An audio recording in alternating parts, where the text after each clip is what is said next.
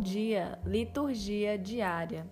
Evangelho de Marcos, capítulo 12, versículo de 13 a 17.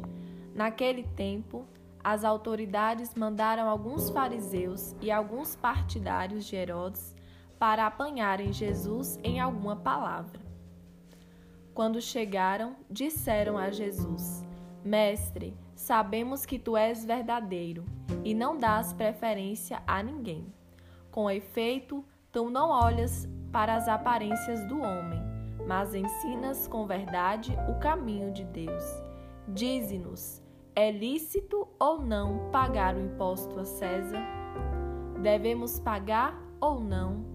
Jesus percebeu a hipocrisia deles e respondeu: Por que me tentais? Trazei-me uma moeda para que eu a veja. Eles levaram a moeda e Jesus perguntou: De quem é a figura e a inscrição que estão nessa moeda?